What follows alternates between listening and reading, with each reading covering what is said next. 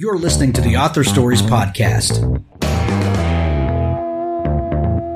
bringing you the story behind the stories and the storytellers. Margaret White, Terry Brooks, Sheena Kamal, Matthew Quick, JT Ellison, Walt D. Williams, Brad Thor, Cory Doctorow, Brandon Sanderson, Robin Mom, Ernest Cline, Jim Butcher, Sherwin Harris. Visit hankgarner.com for archives of all the shows. Today's guest is. Thanks for joining me again for the Author Stories Podcast, where I bring you the story behind the stories and the storytellers. Today, I am super excited to have Meg Gardiner on the show with me today. I, when Meg, when I first uh, was was talking with your publicist and, and I saw the new book coming out, um, you know, Heat Two. This is this is the prequel and sequel to that fantastic 1995 movie Heat um, that is emblazoned on our pop culture, um, you know, consciousness. Um, I said, "Oh, that that is so cool." Um, but Meg Gardiner, uh, she wrote the Jo Beckett series, and like I, I, I was kind of more stoked about that than Heat Two until I got to reading the book, and you know, it's a phenomenal book. But anyway, welcome to the show. Well, thank you. It's wonderful to be here. Well, thank you. Um, Meg, we begin each show with the same question, and that question is this What is your first memory of wanting to be a writer or storyteller? We can return to the to my kindergarten days when I didn't even know how to write and was drawing stories with crayons. If you want to go back to the story of Pearl, the Oh, farm yeah. horse, who was treated badly by the farmer and managed to escape over the fence. So I always, Pearl. I guess, I was into thrillers even before I knew what they were. Uh, I had a Barnyard lot of detours along that's the way. That's a new subgenre, you know, barnyard thrillers. It's wide open, everybody. Wide open. Boy, you make your mark there. Um, did uh, did that desire follow you? You know, kind of, and, and if I'm not mistaken, you practiced law first before becoming a published author. Is that right? I did. I did not. I mean, I always loved writing. I wrote for the school paper uh, in high school. Uh, I did not major in English lit or uh, creative writing. Uh, my degree was in economics, and then I wanted. To, I, I still wanted to write, and uh, had a talk, heart to heart, with my parents, who were extremely supportive of me and encouraged me to do whatever my heart desired, but um, did uh, point out that I would be needing to keep a roof over my head while I was uh, finding a way to uh, to to write. So perhaps I would per- like to do that while practicing law instead of maybe uh, you know washing dishes. Um, at two in the morning at some uh, diner. So uh, I, I took their advice. I went to law school. I uh, practiced law in Los Angeles for several years. Then I, when I had three small kids, I switched to teaching at the University of California, Santa Barbara. I taught legal research and writing there, which was fantastic and amazing. And was writing short stories, uh, magazine pieces. Knew I still wanted to to try to write, and was actually when uh, my husband's job was transferred to London, and uh, we all went with him. The kids were finally all at least in preschool, and I had gone over uh, without a job waiting for me, and I knew it was put up or shut up time. That if I ever wanted to write a novel, this was this was my opportunity, where I didn't have to commute into into an office first thing in the morning. I could uh, I could at least write until the school bus came. so that's what I did. Well, some people would argue that uh, that studying law is studying creative writing, but but you know that's that's another exploration. Yes and no. You are uh, when you when you're a trial lawyer, and that's I I, I was a litigator. You um you deal in stories Right. because every legal case is is a story about uh, something that has gone awry between two parties, Right. and it's the lawyer's literally the lawyer's duty to represent your client uh, and present their case, their narrative, their story in the most compelling and persuasive manner you can. So you learn how to uh, how to craft a compelling narrative. Some people may see um, studying law, practicing law, then teaching, um, and then writing as a circuitous route to get to writing. And and it is in some ways, but I'm of the opinion that no life experience is wasted on a writer. Um, that that there are things that you can glean from uh, from all sorts of uh, life experiences and and and you know careers and things like that that then inform you as a writer uh, and and help in certain ways. Now, looking back on your time studying the law and then teaching, can you see that those uh, experiences added things to your writer toolbox? Of course. And I'm sorry they're mowing grass right outside my window. Know, they may turn up in this neighborhood as well, so we will just talk over them if they do. But I, um, I knew that law would be a, a, career, a profession where I did a lot of writing, and you need to do it. Uh, you need to do it well, so that uh, and, and what you write matters. It has real world consequences immediately for your clients. I can write a, a thriller where the world, where the you know the earth explodes, um, and hope to get readers gasping as they turn that page. But when you are uh, trying to convince a judge uh, or or jury that your your client is in the right legally, uh, that has immediate uh, real world consequences, and you you learn to pay attention to that. And teaching i really enjoyed it. I love the kids. I love the students uh, and uh, love being able to craft my own courses.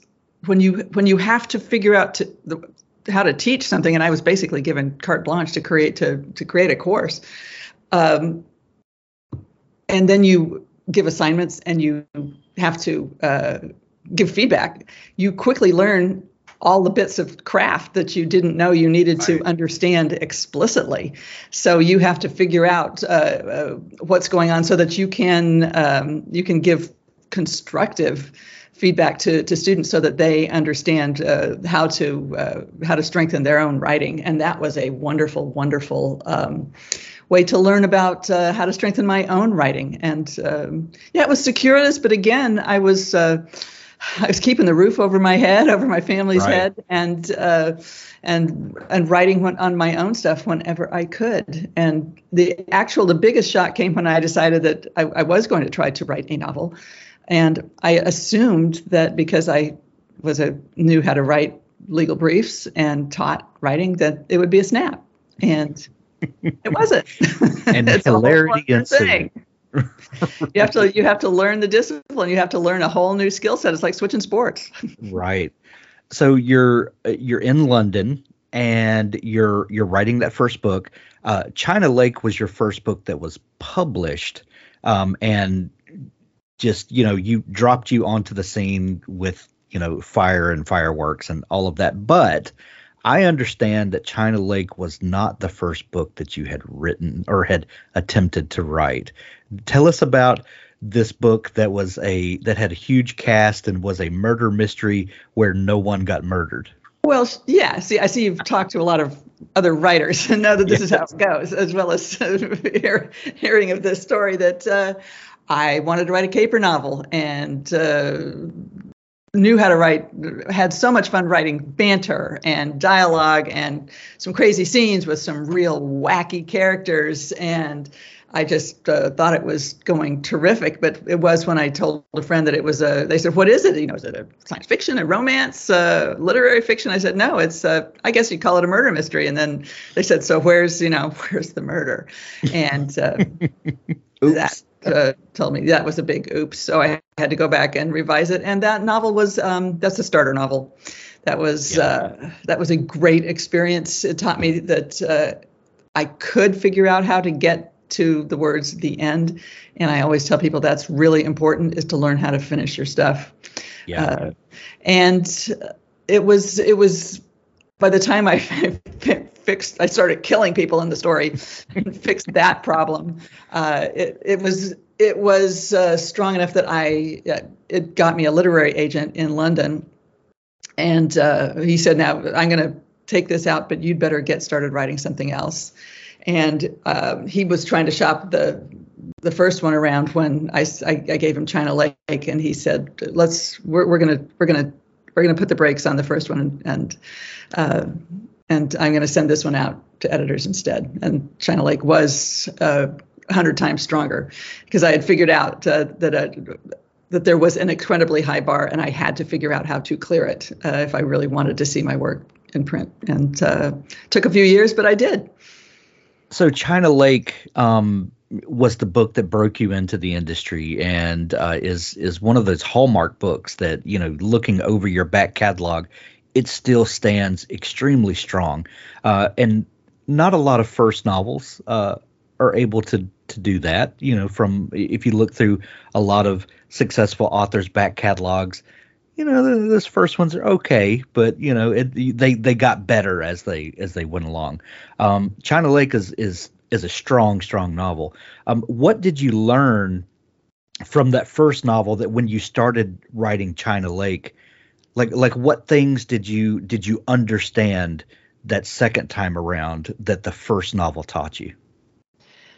That I needed a an incredibly strong story that I needed uh, I needed a compelling plot that the that the that the crazy characters and the the pages of entertaining banter uh, were a start, but that's not going to carry readers uh, from you know through a 300 page novel. They they they want an emotional experience of uh, if you're writing a thriller, it has to thrill.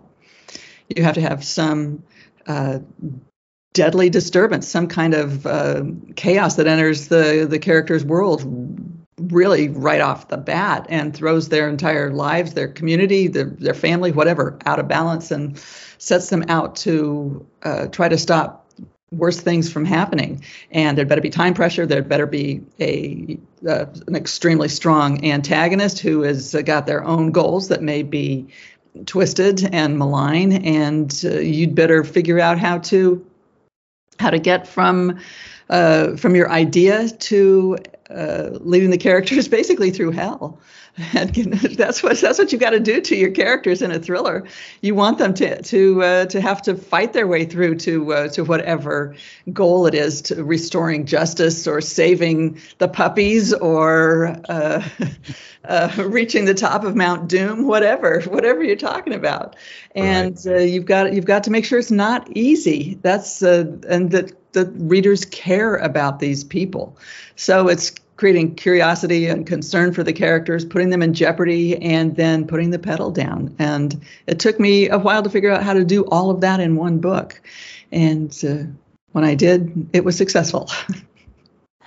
to to be a successful author in a certain genre, you need to be a fan of that genre. First off, you need to understand what people expect from the genre, and uh, if, if people pick up a thriller um, it, you know they're going to expect kind of a breakneck pace and and uh, characters that are in danger. And uh, you know th- there are certain hallmarks. We call them tropes if we want to but you know you need to understand how the genre works to successfully write in the genre. Um, what was it? This lawnmower is just crazy right here. Um, what what was it that uh, that made you fall in love with the thriller genre I had been a reader of thrillers since middle school, probably sneaking them off my parents' bookshelf. there was no there was there was no YA category when I was growing up, so I was reading adult novels, and I loved the big global uh, thrillers of the of the day. I loved the sense of like you said, the pace, some kind of high octane yeah. uh, journey that uh, that uh, characters were on, and the characters uh, were larger than life in some way. That they were that you could relate to them, but they had they had skills, they had daring. They uh, if they didn't know they had that, then they uh, had to find a way to uh, discover it in themselves over the course of the novel. That there was there were huge stakes involved, and those would be literal life and death. That it wasn't just right. going to be a metaphorical, you know. Uh, you know, embarrassment at the job. It was going to be physical life and death would be involved. And you know, when you're young, that's you know, your emotions are just overflowing. Right. You want to you want to read all that stuff. But it was it was the roller coaster thrill of. Um, of this of the suspense and the tension that uh, really drew me to to being a reader and i thought if i'm going to write that's that's what i want to write with uh, with China Lake that launched the the Evan Delaney series and, uh, and Evan Delaney as a series character. Uh, when did you realize that this character was going to resonate with readers uh, in the way that that you know they, they want to read the next Evan Delaney thriller? Um, well, when when the, when my uh, publisher uh, in in London said, "Can we have another one?" you wrote China That's always the best we, way. Can we have another story featuring this character, and I I had tried to figure out how to create a a, a character initially. Um, I had uh, drawn from she's not me, but I I didn't step too far aside because I wanted to be able to portray a young woman from Southern California who's got a, yeah. you know, how's she going to do? She's got a legal background. Okay, I know how to write about that. Uh, she uh, she lives in Santa Barbara. That's where I grew up. Uh, but of course, I made her uh, younger and mouthier and braver, and she could run faster and jump higher than me. And uh, I enjoyed being able to uh, insert humor at absurd times in the stories.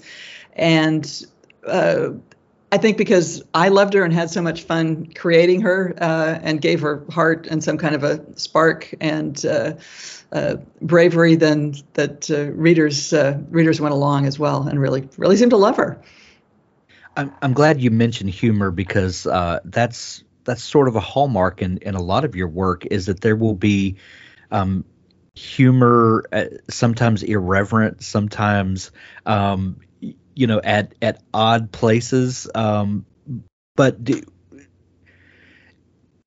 humor in thrillers is an is an interesting concept because on the surface you would think well well this is ill placed or you know maybe ill advised but sometimes you need moments of levity to let readers off the hook for a minute because if you keep their adrenaline just spiked out all the time then you don't have anything else to go to. But giving humor and kind of letting the the reader relax for a moment or to have a different emotion then when you come back with the uh, with the high octane moments they they hit harder um, that, that's how do you think about right. that yeah, that's absolutely right. Uh, I don't write uh, I don't write humorous novels. Right. I mean, if you want to do that, you can read uh, Carl Hiaasen or Janet Evanovich and just uh, right. Uh, love them to to death. But I write uh, novels that do have a lot of action, that do have a lot of um, emotional tension, and like in ordinary in our real lives, we want a moment where we can um, catch our breath, where we can right. uh, shake off the tension, and uh, doing that with uh, with with humor, with a with a with a few lines, with the with some kind of absurd little intrusion into a, a tense moment, that does let readers uh, catch their breath and not feel like they're just uh, you know, being thrown out of an airplane and scrambling right. to waiting for the ground to, to come up at them. So uh, finding a way to, to insert that and to, uh, to, to let them catch their breath and to uh, uh feel that they that even the characters here know that uh, life can occasionally be absurd and find something humorous in the depths of a of a dangerous situation. Uh, I, I love I love books when I read it, read them like that, and uh, so I tried to insert that into my own. Um, Evan Delaney, like like you said, um, is is based in Southern California, very very much like you were. It was something that you're very familiar with. The Jo Beckett series moved us to Northern California um, in uh, in a lot of those stories, and then of course with Heat, we're back in Southern California. Uh, what is it about California as a place that sort of becomes a character in your books? Well, number one, I love I love California and I know it well since I grew up there and lived there for so many years. And it it's it's a big place uh, physically, population wise, and in the imagination of uh, America and the world. California looms large. It's iconic, and anything can go in California. And it's got mountains, beaches, uh, Disneyland, Hollywood, Silicon Valley, uh, Yosemite. Literally has it all. Uh, uh, and the characters that you can find in California, uh, nobody will be surprised to, to see right. larger than life characters in a novel set there. So it was, uh, I just, uh, I, and especially when I was living in London, I enjoyed at least being in California in my head sometimes on the beach when it was cold and rainy in the UK.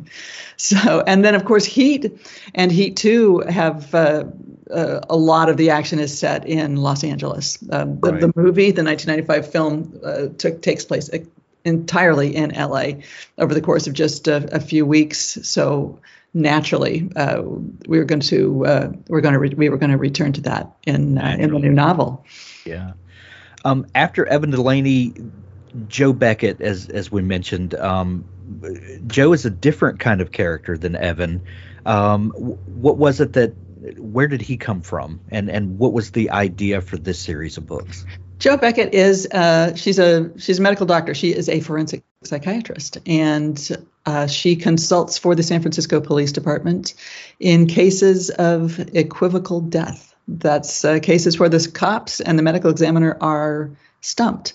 They don't know whether someone's death was accident, natural suicide, or homicide, and they bring in um, Jo to perform a psychological autopsy and see if they can figure out whether someone ended up under a bus because they tripped over the curb, because uh, they were despondent, or because someone pushed them. That kind of thing. So she has to look through their life. She is the last resort in cases where the rest of the investigators are stumped. And I was fascinated by the idea of someone who would do this forensic work uh, on the mind and uh, look deep into people's hearts and psyches and um, and figure out what had been going on with them and whether someone uh, someone had decided to end their life.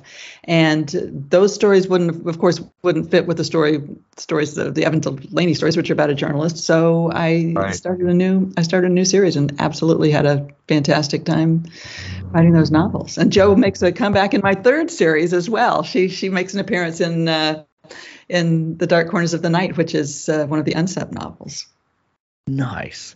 Um, what other than the obvious, um, the the career viewpoint, um, what did changing series protagonists do for you creatively? Like getting to to see these stories and they're they're different kinds of stories, but getting to see the characters and the situations through a different protagonist point of view um, did did that open new territories for you? Of course, and it was it was wonderful. I had to do a tremendous amount of research to find out what the uh, what the work of uh, forensic psychiatry actually involves, uh, what someone in Jo's position would do, uh, whether she'd be, be, a practice, whether she'd be you know on faculty at uh, medical school. She's in the story. She's a member of the, San Francisco Mobile Crisis Team that that uh, that takes it goes out when uh, someone's having some kind of a physical or, or uh, mental crisis, and um, to really find out what's involved in doing a psychological autopsy, and surrounding her with a whole new cast of uh, characters. She's law enforcement adjacent. She's she doesn't carry a gun. She's a doctor. Right. Uh, she's uh, she becomes friends with the with the San Francisco Police Department uh, detective. She um, she has a relationship with a pararescueman from the uh, 129th uh, Rescue Wing of the California Air National Guard, which is a fantastic um, uh, group that uh, is uh, that's headquartered at uh, Moffett Field, south of San Francisco. And I got to meet people there. I got to do a lot of research about rock climbing and medicine, and just had um, really felt like I got to stretch my wings. Love it. Um, what? Tell me about your third series, the Unsub series. I've got the the first novel Unsub on my shelf uh, in the other room, um, and I haven't gotten to read it yet. But I'm I'm really intrigued by it. What what is this series all about? It's about a young detective, and then who becomes an FBI profiler named Caitlin Hendrix, who uh, hunts serial predators. And unsub is about the is the FBI term for, for unknown subject, which means the bad guys that they cannot identify in actual whodunit cases. Uh, people like the Zodiac, or uh, who is still unidentified and uh, at large. Uh, people like for years the the the Night Stalker. Uh, uh, or the Ted Bundy before he was identified, and so all those novels are about uh, this young this young driven detective who uh, starts by uh, investigating a cold case that has turned hot again in Unsub, the case that uh, broke her father, who was a homicide detective, because he could not solve it. So she uh, gets involved with that, and uh, then she joins the FBI. All the all the novels in the series have a kernel of true crime at their heart. There's uh, all the cases in the novels um, were sparked by some real uh, infamous case uh, in the United States, the Zodiac, uh, Ted Bundy, the, the, Night Stalker, and more to come. So they are they're they're thrillers, they're psychological suspense, um, and uh, it's been a a revelation to do a lot of the research for that, both uh, studying the, the predators and the people who hunt them down. Are you proud of yourself that you keep people from getting good night's sleep? I love that so much. It warms my heart. See, now I'm going to have to take the five books on my nightstand that I'm currently reading through, and I'm going to push those aside and and pick up the first unsub book. Okay, all right. Um, Heat Two. Uh, what what an iconic property.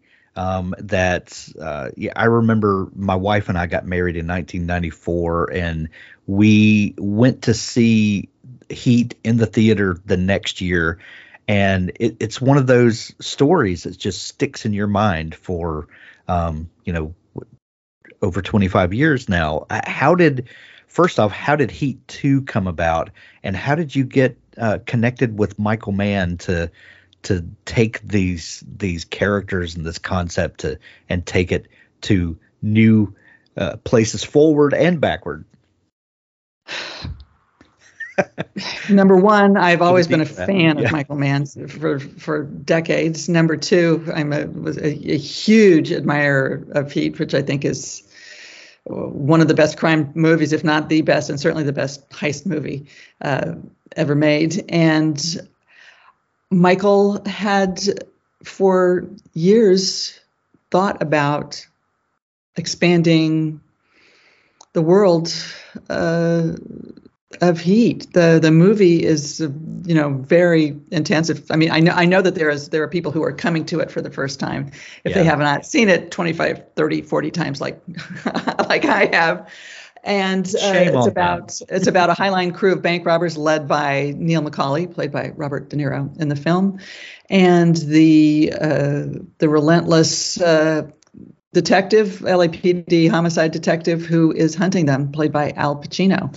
And it's about uh, the high stakes heists they take and the uh, the relentlessness of the investigation, and about how these guys are. Uh, flip sides of the same coin in a way they meet and they develop a wary respect and rapport and then and of course their worlds collide uh, in a deadly showdown when there's a bank robbery that erupts into a war on the streets of Los Angeles. So it is iconic, it is dramatic, it is um, moving and exciting, and it takes place over just a few weeks. So, this, as Michael says, it's a, it, it represents a splinter of time in these people's lives. A very intense and uh, climactic period in a way, but he knew who they were he had written biographies for all the major characters uh, before before the movie. He knew where they'd come from, um, and he knew where he wanted to see that where the survivors of the movie might go afterward. That they had a whole lot more life and a lot of stories uh, that could be told for people who uh, who really love the film, and he loves the film. Of course, they are his characters; they are dear to his heart that he was very passionate about uh, exploring their their world some more, and um, he wanted to do it as a novel. And he's a filmmaker. He's a he's a wonderful writer. He's extraordinarily accomplished, um, and all his work was for film and television. So he um, he wanted to collaborate with someone who had experience telling stories in the form of a novel and you know writing 100,000 words or 400 pages and uh, doing it that way. So our, we have the same literary agent who introduced us um, after Michael read Unsub and wanted to talk. So we did, and uh, agreed to work together. What's interesting is that, uh, well, first off, I, I want to touch on um, you. You described uh, Heat as a heist novel and, or as a heist movie, and and it absolutely is. Um, it, is there a do heists and thrillers uh, occupy the same space, or if, if there's a Venn diagram of heist and thrillers, like how much overlap is there in those two genres or subgenres, however you want to look at it? They overlap, or heist heist uh, story would be a uh, a subset of of thrillers. Um, I don't know that Michael would call Heat a heist movie. He doesn't. I don't know that he even would call it a, a crime movie. I think he calls it a drama. That it's uh, about these people and their work and uh, what drives them through life and their families and their loves and their children and um, and their everything that they've they've lived for and lost or, or will lose. Um, a heist uh, heist story is a particular kind of of thriller involving uh, high stakes uh, th- uh, theft of some kind, um, burglary, robbery, uh, uh, safe cracking to get the to get the ground the crown jewels out of the vault, uh, but it but it involves a theft of some of some sort. So in heat in heat, that's what McCauley's crew specializes in. They the movie opens with them um, taking down an armored van to to steal bearer bonds. Uh, they at one point they're trying to uh, break into a precious metals depository, and then of course. Uh, the biggest uh, moment is uh, is when they when they rob a bank in downtown Los Angeles. So uh, heist comes under the the banner of of thrillers, but it better there better be something that somebody trying to get their fingers on. Right.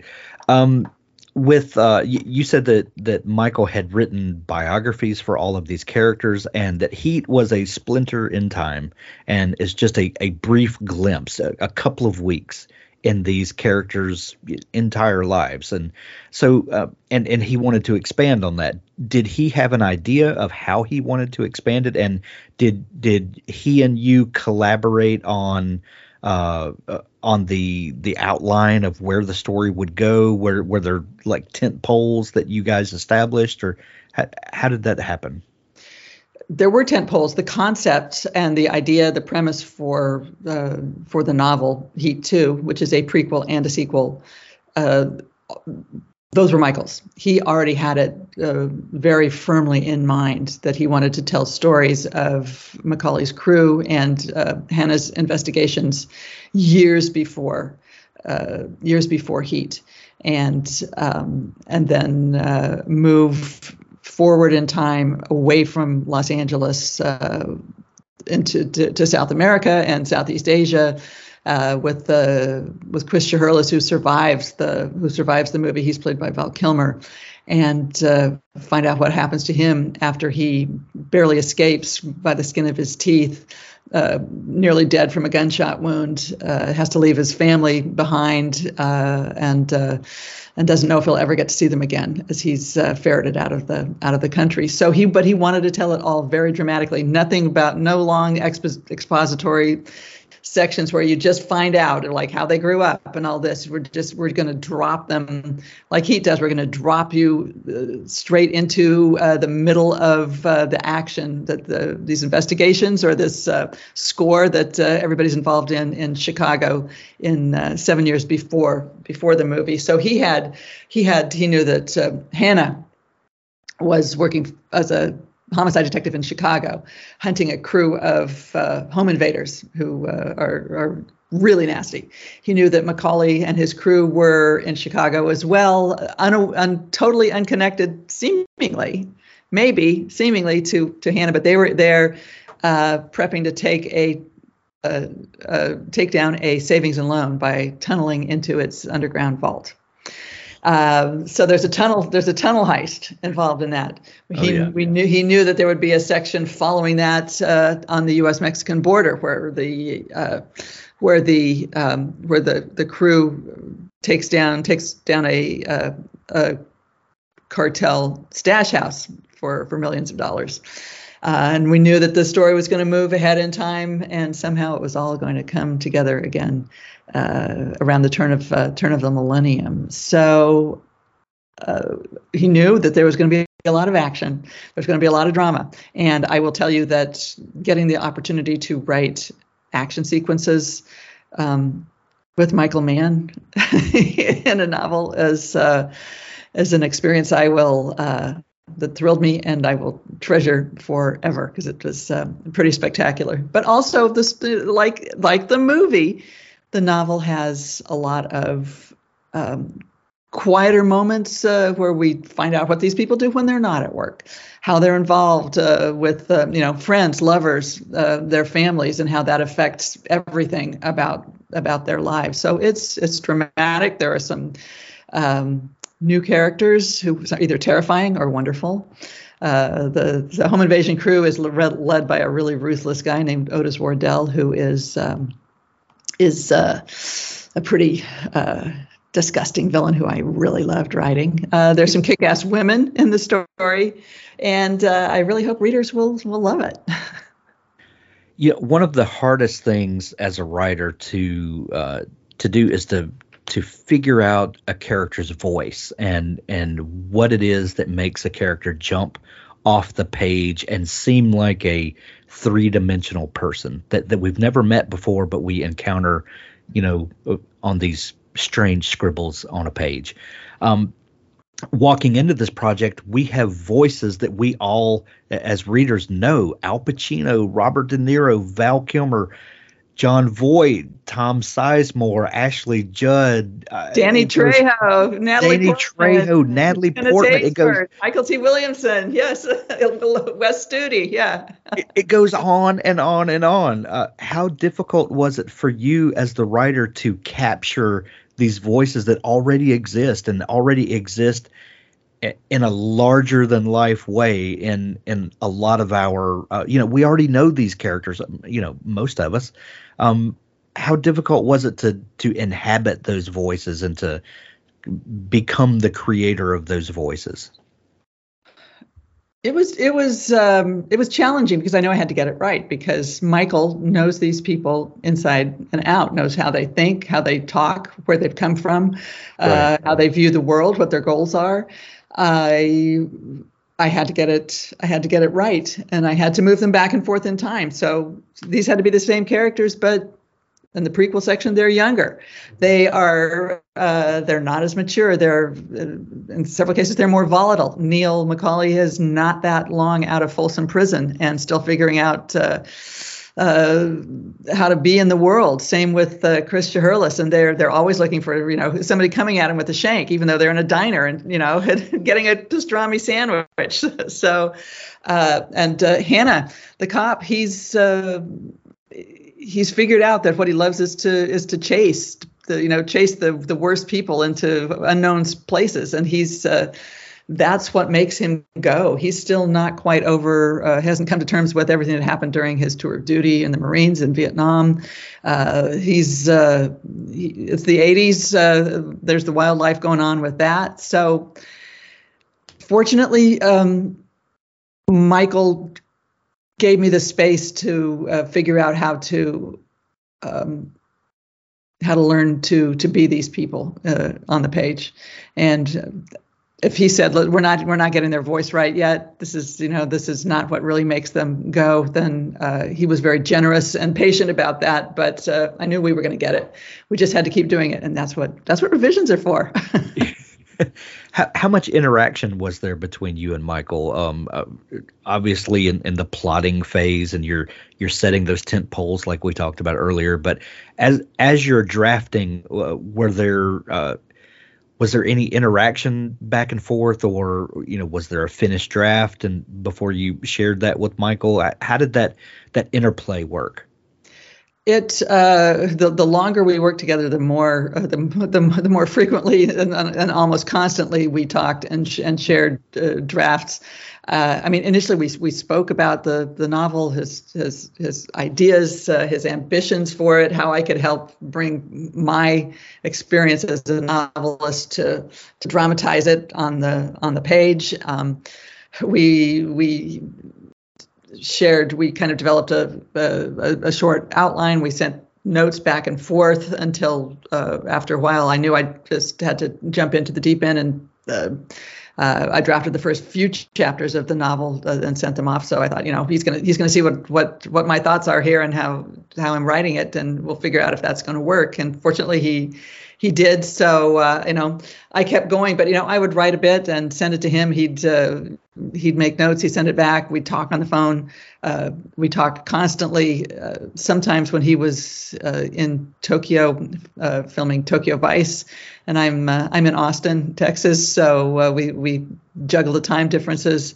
and by the by the end of the process, um, we, we we were alternating chapters or swapping chapters or sending scenes back and forth or pages or paragraphs and uh, constantly making notes or suggesting where we needed to do a bit more research or or revise. And uh, I, there's uh, there's hardly a word in the book now that we didn't both turn over and examine and uh, and uh, polish, reject, re- replace, whatever as, as an author who uh, has written multiple series uh, on your own and those series are 100% your imagination and characters and places and uh, events that that you conjured all on your own. And then to move to a project like this that is a heavy collaboration um, when when you go back to your series, which I'm I'm sure you already are, because we understand how publishing works, and this book's been finished for a year probably. Um, but as you got back into your uh, standard writing routine, what did that collaboration experience bring? Uh, you know, we talked earlier about the the things that we keep in our writer's toolbox. Um, w- were there any new tools that were given to you in that process? Uh, it was uh, wonderful to work with uh, with someone who was so experienced uh, in uh, understanding story structure and who has such a uh, wide and deep imagination and no fear about expanding the story to great heights in terms of time, in terms of place, in terms of the, the characters' ambitions. Uh, so I think it was it was daunting, but it was also freeing and uh, elevating to uh, uh to really take on a much bigger world in the sense of uh, the the the time period that uh, the story spans and the geographical area the story spans and the the various uh, various worlds the characters inhabit. Uh, the, whether the Chicago Police Department, the LAPD, uh, ex-con bank robbery crew, a uh, cr- working for a crime family in Paraguay, uh, understanding that the, the world of crime is changing as uh, the world marches on uh, and becoming international. That was all. Uh, it was all very bold to uh, to to write about and to to to see that uh, I should have no fear about that was um, really validating. Heat 2 is available everywhere now. You can run out and grab it uh, in in hardback uh, or Kindle edition or audiobook. Um, the audiobook uh, was narrated by Peter Giles, uh, yep. I believe. Uh, I do not envy um, that man's job in this and taking these iconic characters and trying to to translate them to, to audiobook. I haven't heard it yet. Have you heard any of the audiobook? Uh, I've heard parts of it, and he's he does a fantastic job. He's a wonderful actor and a wonderful voice artist. So if you're an audiobook fan, um, grab it. Great. Uh, also, visit your local bookstore and support local books. Uh, however, you like to purchase it, uh, we'll have links in the show notes where folks can grab it from Amazon or go visit your local bookstore. Meg, this has been so much fun chatting.